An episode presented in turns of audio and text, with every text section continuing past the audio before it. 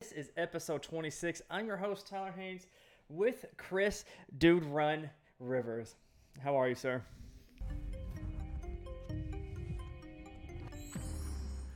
What's going on, everyone, and welcome back to Nerdwide Podcast. This is episode 26. I'm your host, Tyler Haynes, with Chris Dude Run Rivers. How are you, sir? Pretty good. How you been doing? I've been doing well. We've got uh listen, your shirt just reminded me of the of the movie we're going to review here in a little bit. I just I, I I have so much to say about it and um I don't know whether to be disappointed in everyone who voted on the movie or um just excited that, that they really just want to mess with us that much. But uh, I, I really don't know. But guys, this is the Nerdwide podcast. Let's get right into the housekeeping. Don't forget to subscribe to either our YouTube or podcasting services of your choice if you enjoy the content.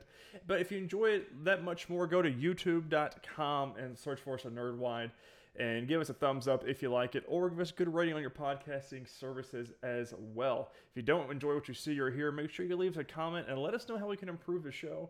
Don't just give us a thumbs down or anything like that. Just let us know what we can do to improve so we can make the show better for you. But if you want to go that extra mile, you can always go to patreon.com slash nerdwide. There's three different tiers there that you can uh, subscribe to with different little perks there for all that you, if you want to, that is. But Chris, I want to know, how's your week been? I was all right. Yeah, just uh, a little bit busy toward the end, um, but avoided overtime again, so that's Well, good. it's, it's always a good time to avoid that, unless you're hurting for cash. But of course, stripping always goes a long way. Just saying. That's true. That's true. Don't know from personal experience, or maybe I do. But Chris, let's get let's get right to our first topic, and that is TV. And I want to know what you've been watching. Uh, I started checking out this uh, Netflix series called Conspiracy. Oh no. It's just a documentary type of thing. It's done out of the UK. Um, I'm only about four episodes in. It's you know it's interesting. It's some what if type Uh, scenarios and already prepping for Marvel's Um, What If. I see. yeah, Put, putting yeah. that aluminum uh, hat on. I like it. Yeah. but uh, I don't know how much more I'll watch. There's a couple episodes that I definitely want to see, and then outside of that, I might just bail on it. Do they do like the, the moon stuff and all sorts They've got like one that? on that. Okay. Yeah, they've got one on uh, assassinations, and then they've got one on uh, one that I watched on the royal family. Mm. Uh, that was one of the early ones. Is is it they're all lizard people? No, Oh, no, it's just that they're all in it for themselves, and shocker. they do they they do mention uh, Princess Diana's death and whether it was intentional or whether it was truly an accident. It was intentional. I'm just gonna go ahead and say it. You know, they they do mention that there were two people on motorcycles, two paparazzi taking photos back toward the car as it was driving. Like so, the driver has flash bulbs going off in his in his face, which can't help.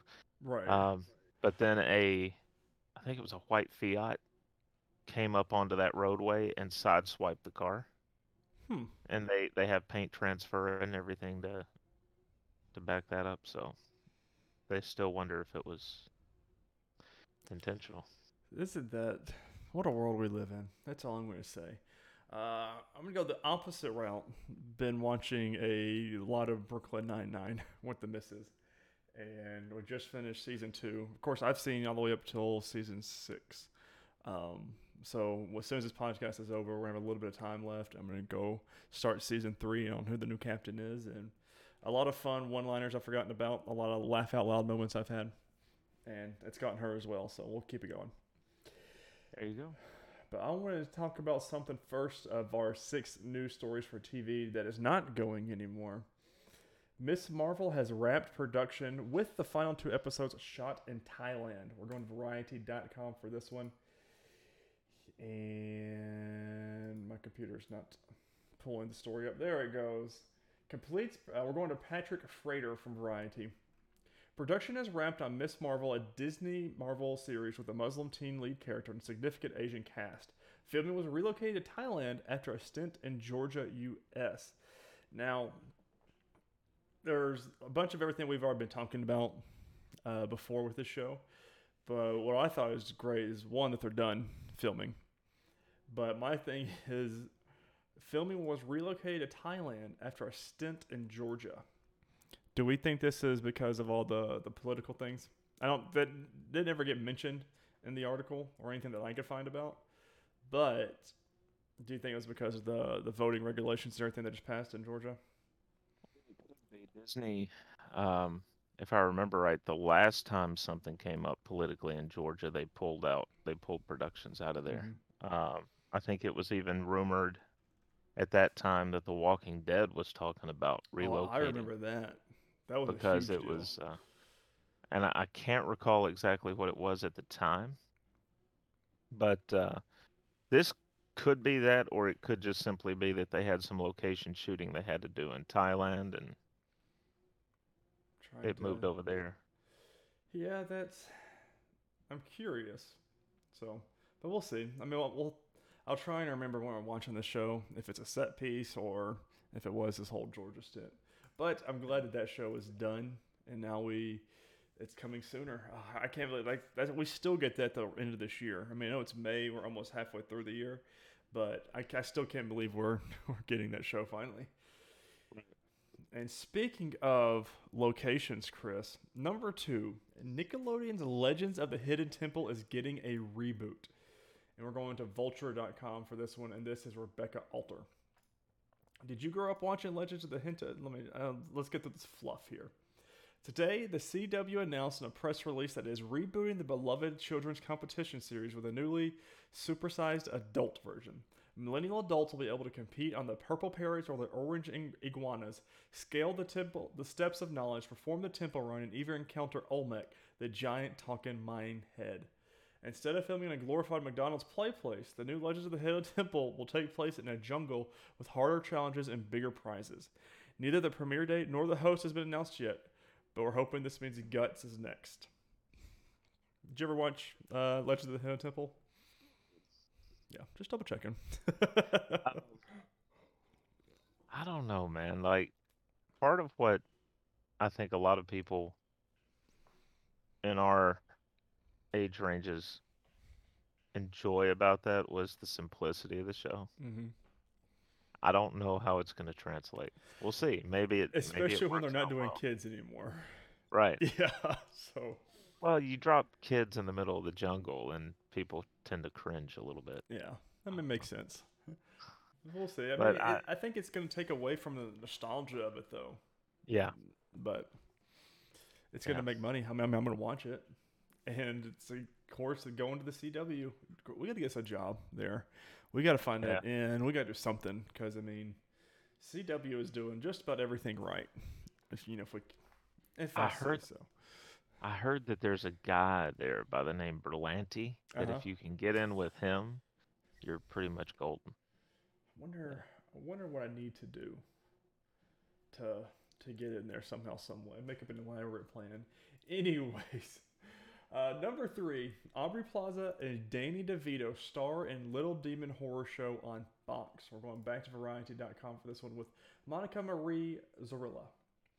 Aubrey Plaza, Danny DeVito, and Lucy DeVito, his daughter and fellow actor, are among the voice cast of Little Demon, an upcoming animated horror sitcom on Fox. Per well, FXX. Let me put that out there first. Per the logline, the show follows a reluctant mother, Plaza, 13 years after being impregnated by the devil, which is, of course, Danny DeVito. She and her Antichrist daughter, Lucy DeVito, attempt to live an ordinary life in Delaware, but are constantly thwarted by monstrous forces, including Satan, who yearns for the custody of his daughter's soul. Little Demon is set to premiere first on FXX and then will be available to stream the following day on Fox and Hulu. I think that this would be great if it was live action and Danny DeVito had I I just everything about that show I 100% in on, and I, I can't wait for that. Uh, it goes on to say Aubrey Plaza is also an executive producer on the show, so but she's got history with uh, Fox, with FX, excuse me, because of uh, God, what's that show? Uh, Legion, which ended too soon, if you ask me. Mhm. Uh, speaking of ending something, man, I am on it with these transitions. Number four, This Is Us is ending after season six. We're going to the HollywoodReporter.com for this exclusive by Lesley Goldberg. NBC's award winning and top rated drama series This Is Us will come to an end with its sixth season. Sources tell the Hollywood Reporter that the network is poised to announce on Friday that its time jumping family tearjerker from creator Dan Fogelman will close its run during the upcoming 2021 2022 broadcast season. Representatives for NBC and Studio 20th Television declined to comment. NBC is set to reveal its fall schedule for the 2021 22 season on Friday as new executives Frances Berwick and Susan Rovner present their vision for the future of the network to the press corps for the first time. Obviously, my wife and I love this show and have since the very beginning. But I think last year, if not 2019, Dan Fogelman said, I'm only making six seasons of this. This was my vision, and this is where I want it to end. So it doesn't come as much as a surprise. But, I mean, the show, it's one of those you want it to end on your own terms. You don't want it to be cut and he even came to on Twitter after Twitter after this broke. He said, you know, thank you to NBC for allowing me to do this project, and thank you for allowing me to to close this show when my my idea when I want it to. And but I mean, oh, I'm not ready. Well, as as a fan of a show like this, you never want it to end, right? You want right. it to keep going. But I think after the fact, you appreciate the that they had a plan, Mm-hmm. They stuck with it. It never got tired. They never went to half a season of filler episodes. It it was never something that was just dragging its its legs behind it. It was so played out. So yeah. you'll be thankful down the road for the quality that's there in every season, but it sucks that you're losing those characters. That, that's everything with a TV show, though. But we just we just have to hold our tears in and move on. Speaking of moving on, Chris, number five, the Friends reunion special arrives May 27th with the official title of The One Where They Got Back Together. And they posted a picture of all of them leaving the set together for the first time. And this time, of all of them, I guess, leaving the set again as they're all older. Just silhouettes, but you could tell they're all older. And so, anyways, so, all the Friends fans out there, I will be watching it. I'm assuming it's going to be the same thing as the Fresh Prince reunion, where they all just kind of come back and talk about the show, and it's not an actual uh, episode. But I think they've confirmed that in the past. So, but speaking of the past, Chris, another good segue. I'm glad you brought it up. Our last news story here. I put this one in here just for you, my uh, hero's uh, hero craving co-star here. Number six, Gotham fans are trying to revive the show. And we are going to movieweb.com, and this is by Jeremy Dick. The hashtag Save Gotham was trending on Twitter as fans band together in an attempt to revive the Batman prequel series. Originally premiering on Fox in 2014, the show concluded uh, its run after five seasons in 2019. There's been no indication that the world of Gotham will ever be expanded with some kind of continuation or spin off series, but that isn't stopping thousands of fans from trying to make it happen. Quote, this show was the highlight of my week for the years it was on, uh, tweeted one fan. It wasn't always perfect, but it provided a much needed escape from reality that I would like to have again. And of course, they go through and show a bunch of the different tweets of people trying to to save Gotham. But I thought this was a little bit more up our alley the actors got in on this. I'm going to Corey, Corey Michael Smith, who of course played the Riddler or Nygma. Right. He says, hashtag Gotham fans are such an insanely loyal and passionate group. I feel the love, and I'm so honored that our show means so much to so many of you. Ben McKenzie, of course, Jim Gordon, quotes choices as well. Corey is right. What a beautiful thing to see Gotham fans keeping up the good fight. Thank you. And then uh, Drew Powell, Grundy, uh, retweets this as well. Everyone Grundy friends. Hashtag Gotham. So, do you think it's reality or do you think people are just trying? Um, boy, that, that this would be a rather dark escape from reality for your week, wouldn't it? Yeah like this was this was not sunshine and roses. Mm-mm. This was uh I think that they could I don't think the series gets revived. No. Uh, I, I think that they could come back together for a movie Mm. to to wrap it up, but they kind of the way they ended it. Where do you where do you come back to? Right. Right? And then you have the the situation with Warner Brothers where depending on what they have planned for the movie side of the universe. Now, if they tied it in to the Batman Uh, with Robert had- Pattinson. and had Robert Pattinson come in Mm. as as the older Bruce Wayne, older comparative to uh, the Bruce Wayne of the series. Right. Uh, maybe, but Warner Brothers tends to shy away from having multiple versions of a character running around on TV and film. Yeah. So until they put Batman to rest for a while, I don't know that they'll do it. I would like a spin-off. I think you could you could really do an Nygma one. You could also do uh, the guy that had to play the Joker with Cameron Monaghan. Um, I already forgot the the character's name that they had for the Joker. Um, Jeremiah, Jerome. Jeremiah and Jerome, because they were brothers. Yeah. Um, I mean, even uh, Selina spinoff would be nice. I wouldn't mind watching her have her own TV show. Right. Um, Ivy. Ivy, oh, that'd be a good one. We got her right there at the end with Mhm. all three different actresses, but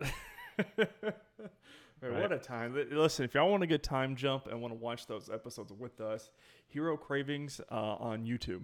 It's a part of the Nerd Y channel.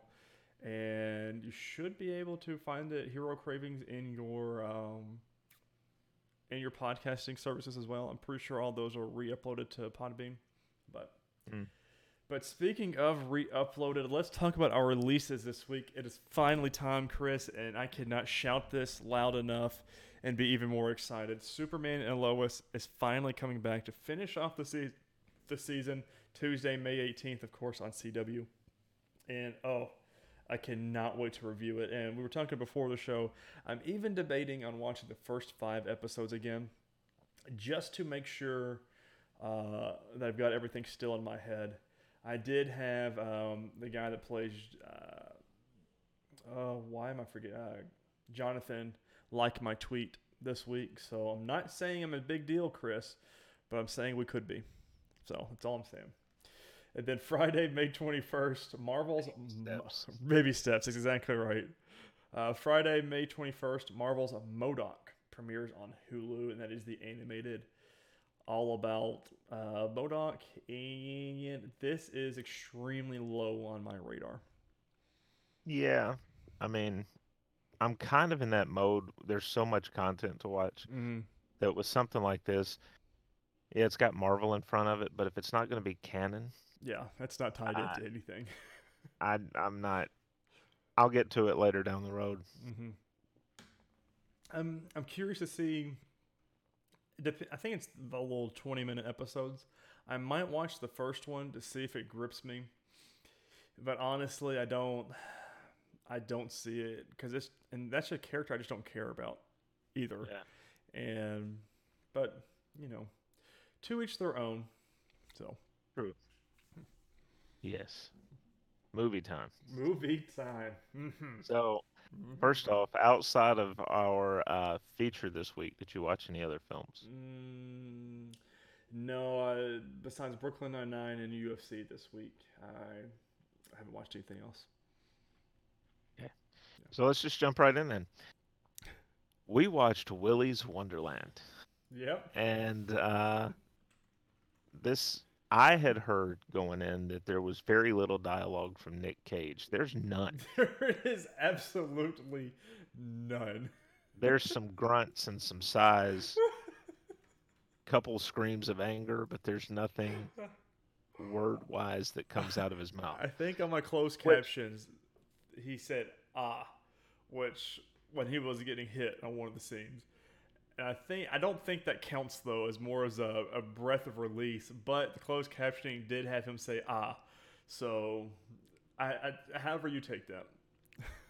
Right. So, which he's got one of those distinctive voices, so that kind of takes something out of his Yes. arsenal.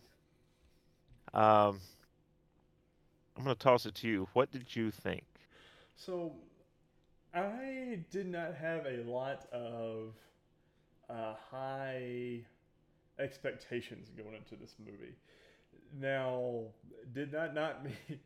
Because I take I maybe watched the first was in the was in the first ten minutes when I sent you the text message that said, Yeah. Chris, what is this effing movie? because it just was. The acting was okay. The way that it was shot was they the overuse of the the film, the the different colors, the very like that's what kind of ruined a lot of stuff for me. And then Nicolas Cage not talking at all really got to me. And I was Yeah. like, are they really going to have him not say anything this whole movie? And then I told, and I was sitting thinking, I was like, what if he said, yes, I will do this horrible movie, but I'm not going to say a word. And that was part of his contract. And I, I don't know what he, what his ties were to this movie, if he even had any ties, or someone just pitched a movie idea and he said, yeah, that'd be fun, and did it. I don't know why I went Barack Obama with that one. Um, now, some of the cast I thought I recognized. Turns out I did not know any of these people besides Nicolas Cage. Uh, I sat there and went through. So the kid, oh, excuse me, that plays Aaron is Christian Del. I could have swore that was the older um, guy, kid from Arrow, the uh, Oliver's oldest son in the future. I could have swore that was him. Was not. So I don't know if there's any relation there. So this movie went went some places, then went dark, and then went darker. And then the ending was was wrapped up and did not make a whole lot of sense to me. Um, with him driving away. Um, I say this without spoiling it? Uh, with him driving away with a certain uh, item in his passenger seat. None of Yeah. that didn't really make much sense to me. It was very weird, and the uh, Liv's lack of emotions to seeing all of her friends dead didn't do Mm. anything for me either. Right. And the, the fighting scenes with the animatronics. Oh, God, it killed me. I think. But all of that saying, this movie it, it did entertain me. It was not not watchable, and I I actually enjoyed certain parts because of the the campy horror feel it had, and then the, the fun it had. The fact that every time Nicolas Cage got his Willy's Wonderland shirt dirty, he had to put a new one on and that every time it was time for a break, no matter what was going on, he had the break. And and then the pinball scenes were just way over the top, especially the last one where he hit a million score. I'm just like, what is this movie? I still, Chris, don't understand what this movie was. Um, but all of that being said, I, I'm going to give this one a C minus. And yes, I, I am rating this movie higher than Thunder Force for all you guys paying attention and keeping your spreadsheets at home. So, Um, so there's there's a couple of things. First off, I, I I echo a lot of what you just said. Um, great, I, I thought a, a great performance from Nicolas Cage. Abs- right? absolutely. when when you have to do this stuff and you can't talk, yeah. that's a it, it puts a different spin. The end scene that you're talking about, depending on how you view it, could be very creepy. I, I thought the, the whole time, I was like, why would we go this direction? What's the point? was just like- Okay. Um, one note I found though is he improvised the dance in the final pinball scene. I mean, you honestly couldn't tell. I mean, you couldn't tell. But I, I mean, I, I thought it was it was it was definitive Nick Cage. yeah. like that, which is what you're gonna watch a lot of his movies for. You want to see what he does. Um, I did do a touch of research just to see because it had a very Five Nights at Freddy's feel. That's that's what I thought going into it when they were doing a little bit of a backstory and watching the trailer too, because I hadn't even heard of this movie until we mentioned it last week. And Uh-huh. so I watched the trailer. That's what I thought. I was like, this is very Five Nights at Freddy. So I I just I was surprised to learn that it wasn't really connected. really, Yeah, it, it was. It's it's not connected to Five Nights at Freddy's at all. Oh. I'm sure there was some inspiration there, right? but no. Um, the the way that I I did like the way they worked in the flashback when they worked it in to to tell us exactly what the heck was going Mhm. on. Uh, I don't under there's there there's one scene where um Liv is faced with one of the animatronics Mm-hmm. and Nick Cage his character never gets a name. He's just referred to in the credits as the janitor. Yep. Um he walks in and he steps in front like he's ready to fight this one too and his alarm on his watch goes off. it cracks me So- up. So he looks and he just turns and walks out of the room. He goes and gets another energy drink, right. plays pinball till his watch goes off again, and then goes in and whoops this animatronics but, right? I never could figure out. I, I, I was starting to think, are they going to say that he's some sort of alien? That he needs these energy drinks to. Right. We never found we out. never- or if that was just his, you know, if that was just his diet coke he just had to have on regiment. I mean, it I started mean- with the movie with him drinking one.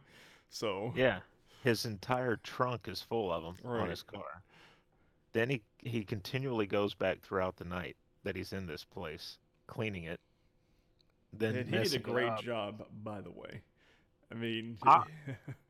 A- after a certain point, though, wouldn't you just go through and kill all these things and then clean up? yeah, it's yeah. I- There's a lot of things there. Um, the uh, the roof scene was a little Yeah. funny for me. Like it's felt like I just I was like, all right. Well, uh, Then the uh, the two friends of Liv's that decide they're going to go off to the super fun room. and- yeah, and have some super mean, fun.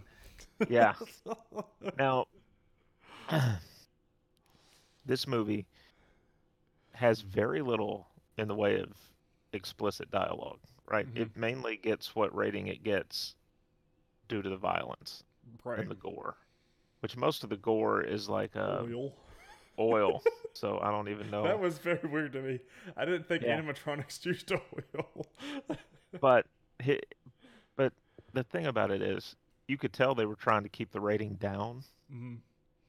because this is a horror movie basically it's it's a camp horror movie but it, it it's a horror movie and when that couple's in that room going at it Yeah, she's still wearing her bra yeah. which would not happen in that situation No. so you could tell they were trying to keep the rating kind of right around that limit of PG-13 or R Mm-hmm. um and then just some of the way that the characters reacted was not no like the the guy that liked Liv chris course that would have to be his name Uh, he's he's hiding from one of them this scene cracked me up. For a And- moment there, I, I had a little bit of hope. he's coaxed out without any effort at all he's just like oh i can help you Right. and that doesn't that doesn't work out so well so um Liv's reaction to the deaths that she witnessed were were so bland to me. I was like, did you really not care about these people? Because when a certain character died by a, a tongue, snapping his neck, she just kind of stood there. Um, Yeah. The two that died to the crocodile, in a certain room. She just kind of stood there and then walked out afterwards. I was like, all right, you know, I, I don't think you liked these people. Everything just seemed kind of divorced from reality. Yeah. You know, it, it, it was like there was the slightest hint of maybe it was admiration, maybe it was turn on, whatever, when she was watching the janitor kill these things. Yeah. Now, maybe it's because of her backstory and the fact that she was a I thought- survivor. I thought they tied that together really nice. They did. It's just hard to tell if that's why she was acting the way she was acting Mm. or if that was the director's choice or if it was her choice as the actress and the director just went with it. I don't know, but it did seem weird that there was very little concern. She showed more concern when the uh, the sheriff handcuffs the janitor and leaves him in there to be a sacrifice, basically. Uh, she's like, "You're not hurting him. You're hurting those things." Right. He's not locked in with them. They're locked in with him. Right. And she was right. right. Oh man, what, But, I uh, want a second one. I, I I don't know how. I don't know how we can make this happen. Well, I Well, honestly they would like. they left it second open, Yeah. And I can see them calling. Someone gets in touch with her, or someone gets in touch with the janitor, and they're asked to come back and solve it once and for all. But Mhm. or go to a different haunting of some sort. oh, what if it's a whole series where there's just these sorts of places all around the world, and I they just keep would love it. I honestly would love it. I mean, it was like you have to you, you have to look at it in a lens that this is a horror movie that doesn't take itself too seriously. And Right. like once I got past that point, once I like shortly after I texted that text this morning, and I realized what this movie was going for, like I put my phone down. I wasn't paying attention to anything else but the movie. Uh, the the the ending finale fight scene, the fights for the fights at the end, was so hard to watch though, uh, just because of there was so much confetti flying around and the way the mm-hmm. camera angles did everything. I did not like that at all, but Right. I felt like all the other death scenes and fight scenes were really well done, even with the plunger. And that's all I'm going to leave it at that one. But the, the sounds.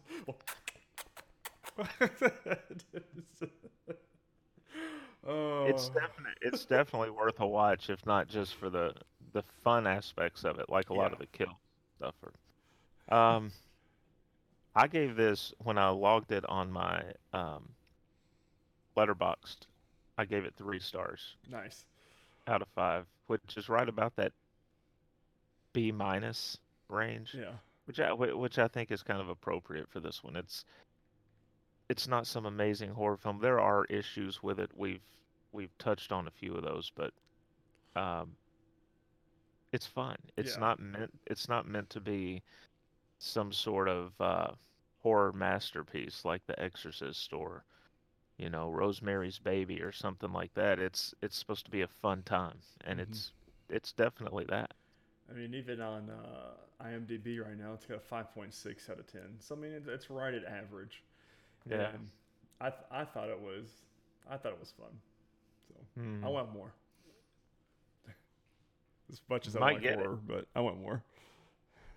Speaking, by the way, well, first let, let, let me let's put a pin in wanting more. Um, next week we'll be doing Army of the Dead. Zack Snyder's new movie. I'm excited for it. Army of the Dead. That's gonna be good. I'm ready for it. All right, so spe- we'll pull that pin out real quick here because you know pins hurt. um, so speaking of wanting more, we've commented two or three times recently about wanting more Knives Out. Mm-hmm. and we're getting it. I think we touched on the fact that we're getting a sequel two or three episodes ago. Mm-hmm. Is well, now we're getting casting news. Oh, we got a, a week full. So one every day. Rebecca. No, not one every day. Oh, Yeah. it was. They had one, so they had one Monday, Tuesday, and Wednesday. So Thursday and Friday, I was sitting there thinking, oh, are they gonna do? A Because I thought they were seriously doing a new casting every day, but they just stopped on Wednesday. So I got really excited, yeah. but Well, Rebecca Rubin from Variety was first to the table, I believe, announcing Dave Bautista is joining the Knives Out 2 cast. oh, I, I can't wait. Um, now, of course, Daniel Craig's already coming back, so that is uh, that's always kind of been a given. Um,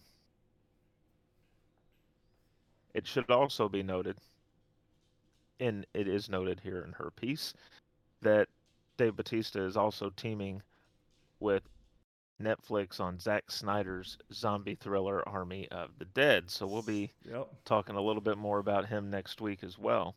He also has upcoming film roles, including as Den- in Denis Villeneuve's Dune remake, Guardians of the Galaxy Volume 3, and Thor Love and Thunder. He's got a lot coming up soon. Yeah. Yeah. I mean, he, he turned his wrestling career into a very successful movie career. Uh, few people have tried that, but it doesn't work out for a lot of people. Mm-hmm. Um, let me. Sorry, I'm having to mess with this next news story because the link's not active. Eh. Now we we talked about having Chris Evans come back. Right. and or Jamie Lee Curtis. But after this week, I don't think that's going to be the case. To be honest with you. Well, and that's one thing that I wanted to ask you about. Do you think that I don't expect we'll get both of them back? Um, but do you think one of them could pop up as like a cameo role? Mm, I could mm, I could see that. If not like someone asked Daniel Craig, you know, who are you supposed to be? And like he he does his little repertoire of people he's put away, and I could see, you know, they'll get, like, make a, new small little- little cameo of where they are now or something like that. I could see Yeah. that. So they also announced another, technically, former M- member of the MCU Mm-hmm.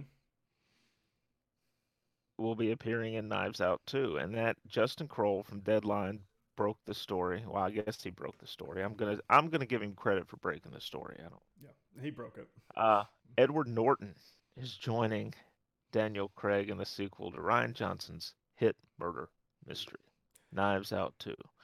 Um,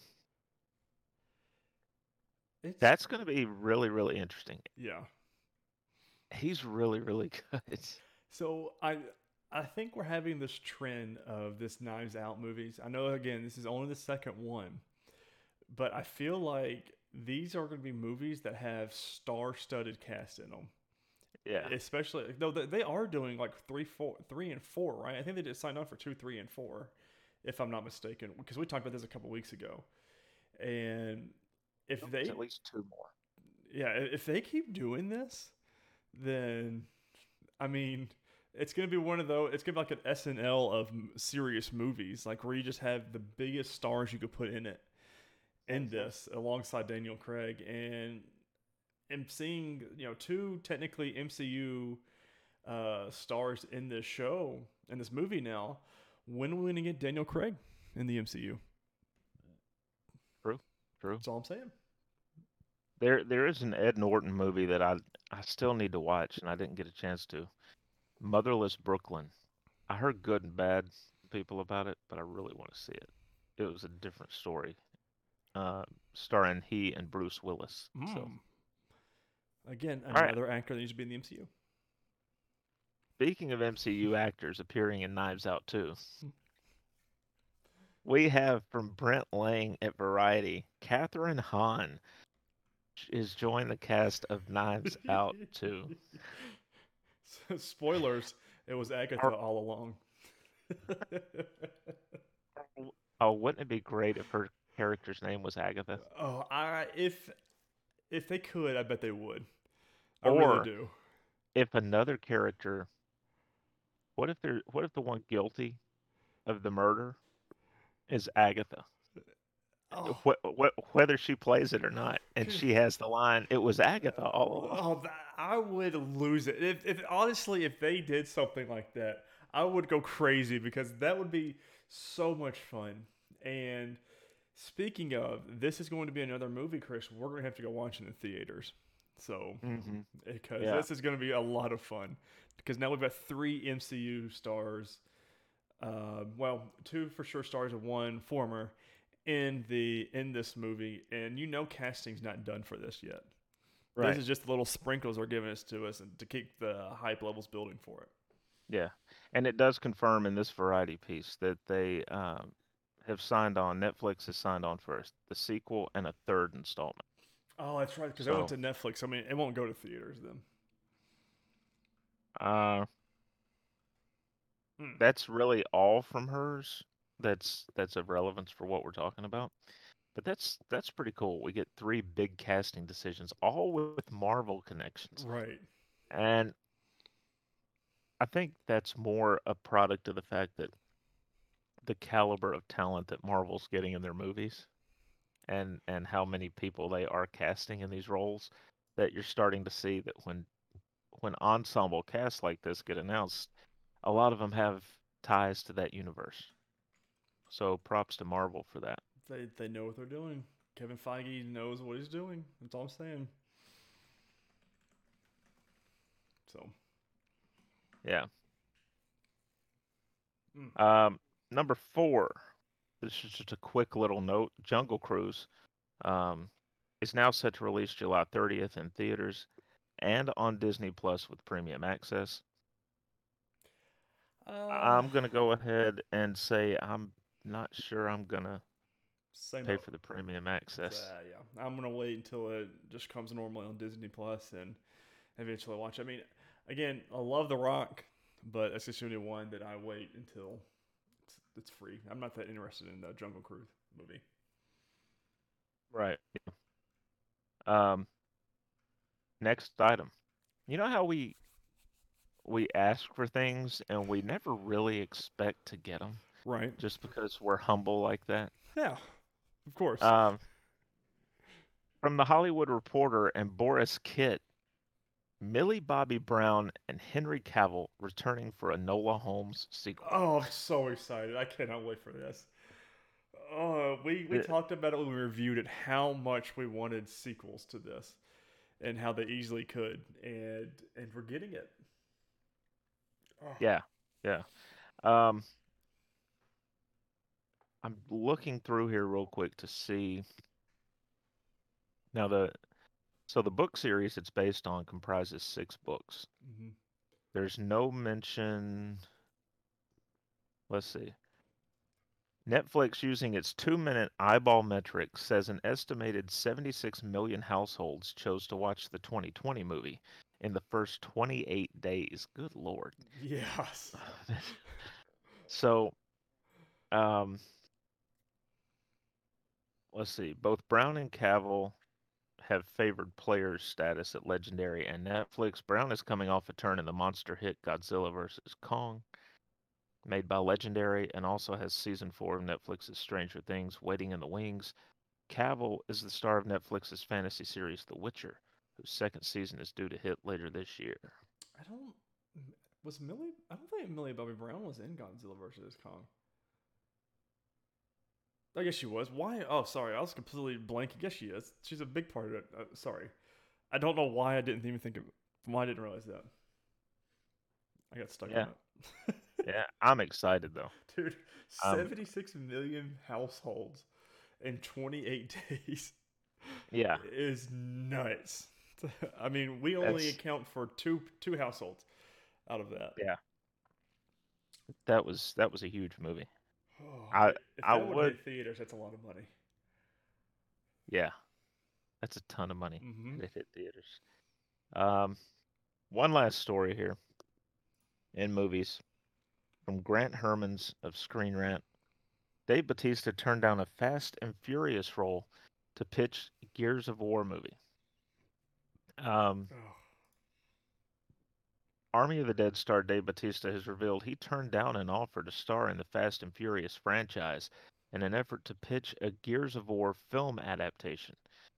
The Fast franchise began in 2001 with Vin Diesel and Paul Walker led box office hit that's since gone on to spawn eight sequels, yes, way too many, and one spin-off with multiple other titles in the works. The franchise has grossed nearly 6 billion at the box office. Uh, the next film in the series, F9, The Fast Saga, is set to finally hit theaters June 25th. The Gears of War video game series launched in 2006 with the best selling first installment from Epic Games. The story takes place on the Earth like planet of Sera and centers on the coalition of ordered governments as they take on various threats to humanity on the planet, namely the alien race known as the Locust Horde. Mhm. Um, was this a game that you played a lot of, Tyler? Uh, I played and completed the first one. The the fifth one just came out. I played a little bit of it on Game Pass. I have never been I've never gotten into it. And it's just just never clicked all the right uh, buttons for me. But with Bautista, this is not a secret that he's been wanting to play uh pretty sure he's wanting to play Marcus, one of the the main characters. Yeah, Marcus. And he looks almost identical to the character in the video game. And he's not been shy around anytime it gets brought up. He's like, Yeah, I want that. He goes, I still want that. I want to do this. Um, but I did not know that he turned down a Fast and Furious to pitch and try to make this movie happen. Uh, and I really do think we will get, I think he's going to get to the point where he's sick and tired of waiting and he's going to produce and make this movie somehow, some way. Microsoft, if they're not already talking to Bautista and his people, they might make a movie out of it because I mean they own Coalition Studios now, so they have all the rights. Just throw it in there. Let's let's make this happen because I really it, it's a good. It could be a real good movie. Uh, I mean, and you have your your perfect actor that wants to do it and has been begging to do it, and is obviously turning down job offers to try and make this happen. But that that comes as a shock to me when that broke this week that he turned down a fast movie because that would have been a guaranteed money. Well, it kind of makes you wonder with um, Thor and the new Guardians and Army of. Uh, almost said Army of Darkness. Um, now I've got that in my head. What is it we're watching? This Army, of the, Dead. Uh, and then Knives Out. Is he filling up his schedule here over the next few months, bringing in those checks with the thought that he's going to be on a lot of screens and he's going to have a fat wallet Mm-hmm. and he's going to be able to do this pet project? Well, and, and Bautista's one of the ones, he's very vocal about what he wants and what he doesn't like. I mean, he's talked about Zack Snyder. He's talked about, um, oh, why am I blanking on who makes the James Gunn? James Gunn? I mean, he's very vocal about you know how he really enjoys him. I mean, he's already said that this will probably be his last movie as um, Guardians Three will be his last movie as uh, Drax, and he's like, he goes, I'm getting too old. He goes, I'm 51 because I'm getting too old for this kind of stuff. But with him saying that, I mean, it doesn't really collaborate with the Marcus Fenix character, but Which might be why he's in a rush to play it. ah, yeah, because You he's know? Getting too tired of his body is probably exhausted, especially after all his Yeah. wrestling uh, portfolio. So Yep. Well, releases this week, only two. We've been talking about one of those uh, off and on throughout the show so far with Army of the Dead on Netflix on May 21st. Also, Peter Wabbit 2, The One Away put that in there just for you. on on cinema on cinema in UK on May 21st. I put um, that in there just for you. Peter Wabbit 2. Oh, all right, so video games. Chris, what you been playing? Uh, very boring, mainly MLB the show. Yeah, I still haven't touched it, and, and I've got a story for you here. So last Did week, you log in and get the and get the thank you pack? No, is it still available? Today's the last day. Okay, I will do it as soon as the show ends. Then. Yeah, it's all hooked up. I'll do that as soon as the show ends. Um, so last week we talked about you know, Destiny 2's new season, uh, Mhm. Assassin's Creed new DLC dropped, and then Mass Effect the remastered trilogy came out as well. So let me tell you a story here. I'm gonna lead you on a little path. Is it about a man named Jed? About a named Jed, yes. So the Mass Effect, I pr- I looked and looked and looked on right after we got done recording. I said, okay, I'm gonna go to Amazon because that's where I get a lot of my pre-orders from, and they wouldn't be able to have it to me until uh, the following because it came out on Friday. They wouldn't be able to ship it to me till like Tuesday, Monday or Tuesday the following week. So then, nah, so that's not gonna work for me. So I went to GameStop, not the biggest GameStop fan, and well, I went to uh, their website, and you couldn't pre-order the game anymore. I said, well, why couldn't you pre-order the game anymore? So I said, nah, you're not getting my business. So I went to BestBuy.com and looked at them and said, ships, uh, ships on Friday. Like, okay, great. I could, I could get my game in, pre-order it, and I'll play it. Pre-ordered it, and they sent me an email that says, hey, you got two order, your two orders from Best Buy. So, ooh, ooh, ooh. So it turns out their pre-order bonus, they send you a steelbook of the game case, and then they sent you the game. I was like, oh, that's kind of cool. And so I got my shipping notification on Wednesday that my order is shipped. It'll be here on Friday. I was really excited. Uh, you know, delivery service drops it off my door. I open the box up. It's my steelbook. I was like, oh, cool. My game's here. Open it up. There's no game in there. That's, that's weird. And so I looked at my email again. The two separate orders is one in this normal game disc, normal game box, and the steelbook. The game's not supposed to be here until Thursday of this week. But the steelbook came on Friday. I said that was shady, because if that would have been the case, I would have canceled my order and gone to like Walmart or Target or something and just picked it up instead of pre-ordering it or whatever. But I said, ah, I said it's all done now, so I'm just waiting, and I've been checking in on it, and it's saying it'll be here Wednesday now. But I was livid on Friday. So nonetheless, I've been playing Destiny 2 that has eaten up a lot of my uh, video game time. I haven't jumped into Assassin's Creed yet. I've seen the map of um, Ireland that's taking place in, and it's huge. So I'm like, oh, I might have to, to wait off a little bit on that because it's. I've got a little bit of Assassin's Creed fatigue right now. Although I have been watching hour long videos of the lore in Assassin's Creed Valhalla recently by Access the Animus. That they're on YouTube. They're phenomenal. I suggest if you're into Assassin's Creed, check them out. Uh, and then I played a little bit of Immortals: Fenyx Rising.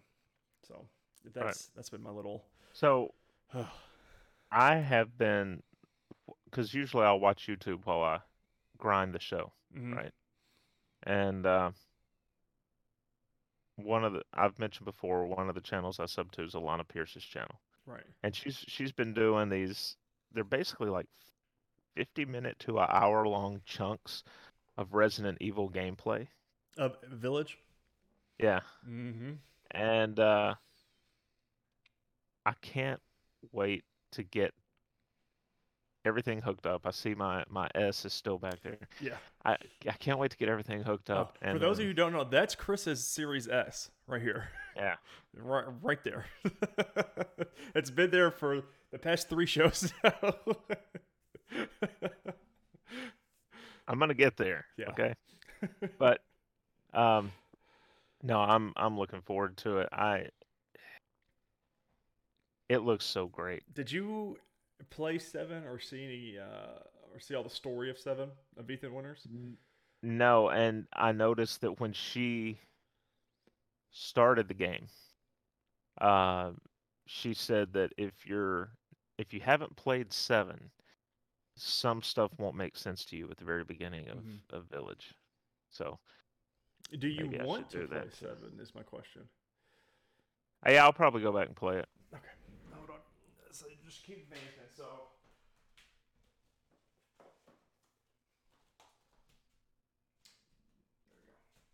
Uh, uh, you know, for those that You couldn't see, borrow that bad boy. I have.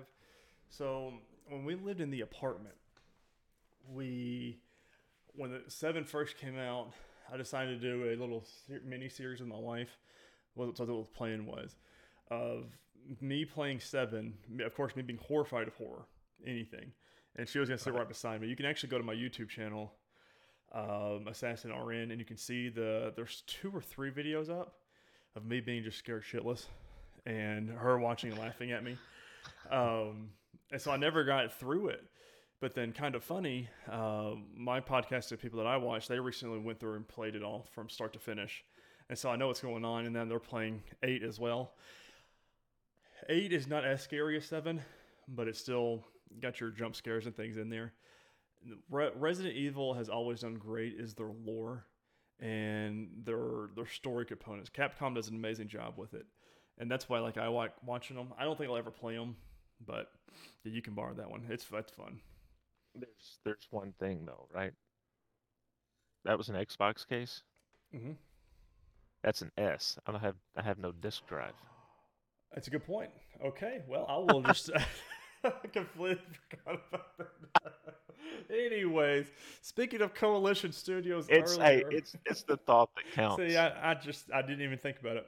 Wow. huh. Anyways, the, the Coalition Studios are moving to Unreal Engine 5. We're going to GameInformer.com, and this news story is by Brian Shea. Gears of War Studio, the Coalition has announced it is moving its future projects to Unreal Engine 5.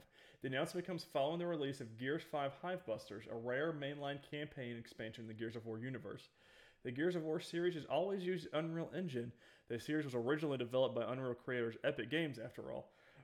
But with Unreal Engine 5, the Coalition feels it can bring things to the next level. Quote, as we look to the future games, we're excited to start shifting our resources to next gen development using Unreal Engine 5, the blog post announcing the engine migration states. Gears of War has always been at the front of the Unreal Engine development as a breakout 720p title for 360 Xbox 360 through last year's 120 FPS multiplayer update for Xbox Series X and S. And we're excited to continue the tradition by developing on UE5 for multiple new projects in the coming years. The move to Unreal Engine 5 means major improvements for the Coalition's future titles, but also brings with it a lull in the new titles coming out of the studio. Quote, shifting to a new engine is a big undertaking, so I want to be clear that we will not be announcing any new projects or titles for some time, the blog post states. Now, in 2020, Unreal Engine 5 was announced and showed off. I don't know, Chris, if you ever watched the the video of it because it came out in the summer, so we weren't recording the uh, the podcast yet. But I watched it because Geoff Keighley showed it off with uh, Tim Sweeney and some other people from Epic.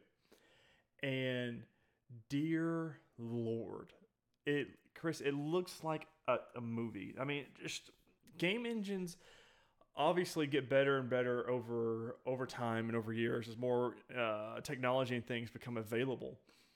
And it's the way that they build it is like they use different triangles or polygons and each video game is made up of millions upon billions upon trillions of triangles and polygons. And Unreal Engine 5 just makes it that much easier and that much better. It's honestly like watching a movie with some of these games and the stuff that they showed off.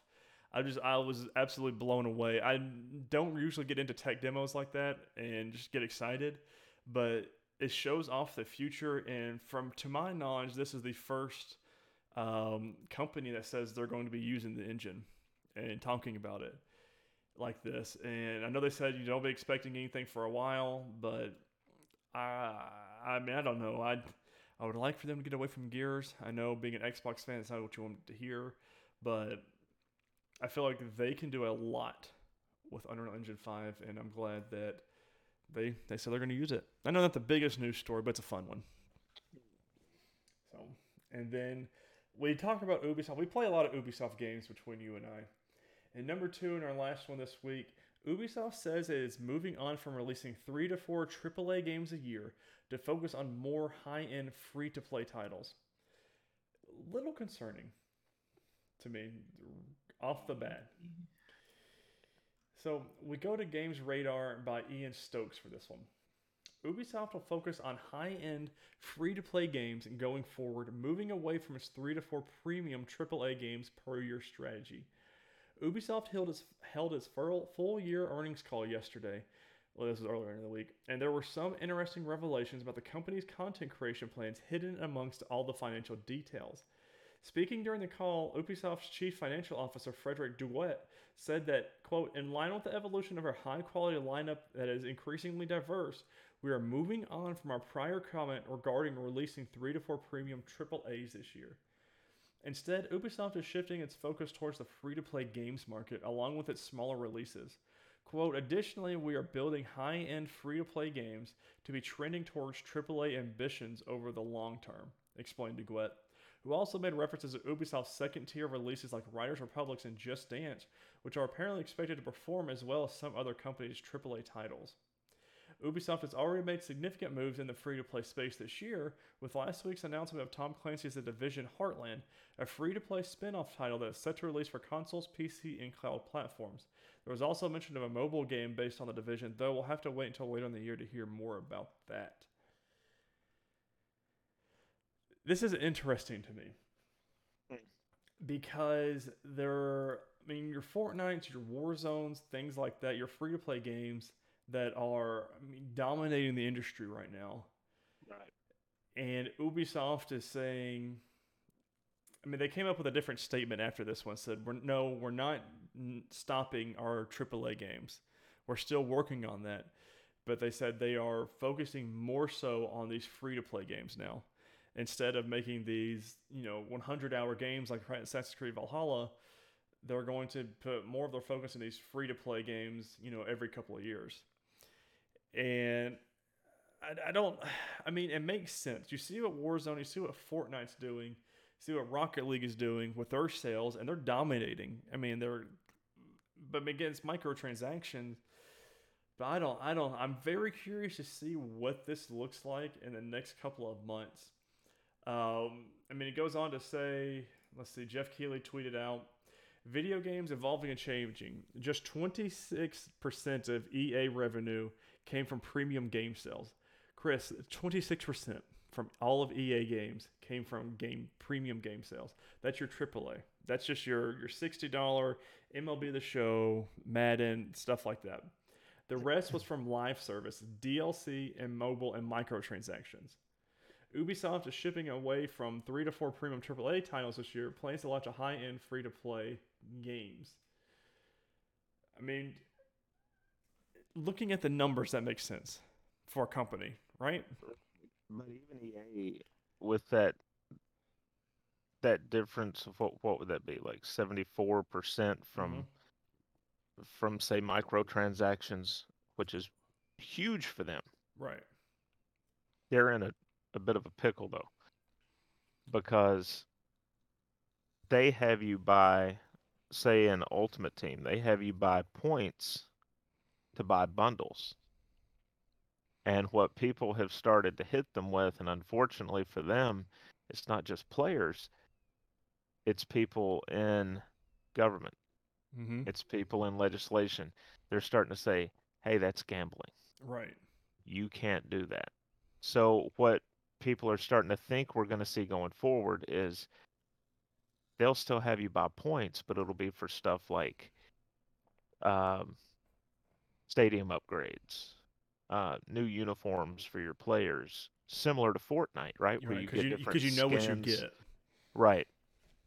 I don't think that's going to be successful or as successful with EA.